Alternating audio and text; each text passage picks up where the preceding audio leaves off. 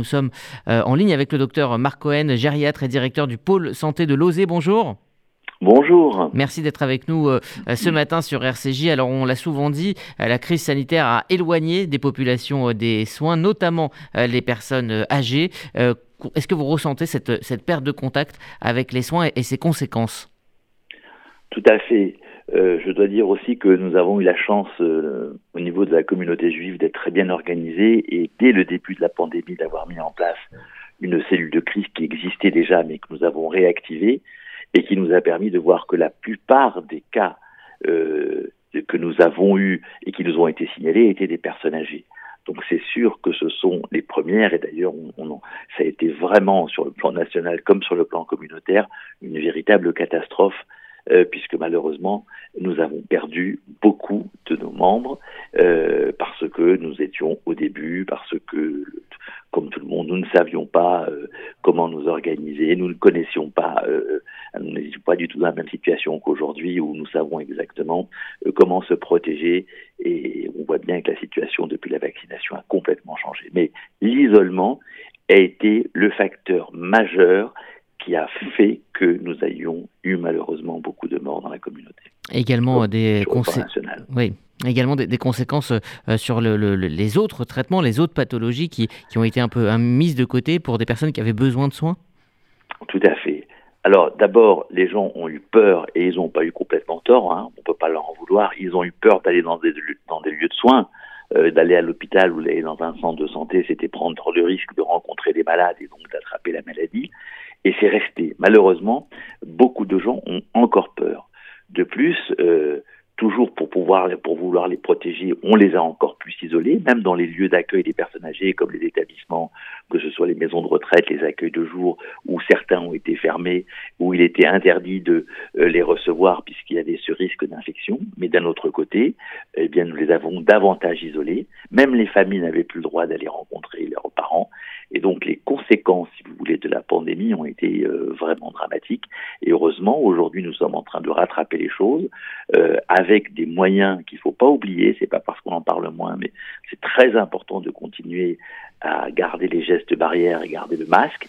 Hein, malheureusement, nous apprenons que les défenses des personnes âgées eh bien, diminuent, c'est-à-dire qu'au bout de six mois, euh, le vaccin n'est plus aussi efficace et c'est pour ça que les personnes âgées ont reçu leur troisième dose. Hein, c'est que nous sommes vraiment, euh, nous devons rester toujours en éveil de façon à protéger l'ensemble ben, de la communauté nationale et de la communauté juive en particulier. Alors on va euh, parler maintenant euh, euh, d'actions concrètes hein, pour accompagner les personnes en situation de dépendance. le rôle des aidants est primordial. primordial pardon. Ils sont aidés notamment par le centre Edith Kremsdorf. Est-ce que vous pouvez nous parler de cet établissement hein, qui est un accueil de jour et qui lutte contre les conséquences des maladies neurodégénératives? Alors, cet établissement est, un peu l'établissement phare euh, parce que Edith Kremsdorf est une femme que j'ai connue et qui a été euh, une femme très importante au Fonds social juif unifié, qui a été aussi pendant la guerre une grande résistante. Et c'était son rêve, et c'est extraordinaire que le premier accueil de jour en France euh, destiné aux personnes atteintes de maladies neurodégénératives ait pu voir le jour et qu'elle elle, et que ce centre porte son nom. Euh, effectivement, maintenant, ça fait 21 ans que ce centre est ouvert, mais depuis, nous avons cinq centres nous en avons trois à Paris, un à Sarcelles et un à Strasbourg.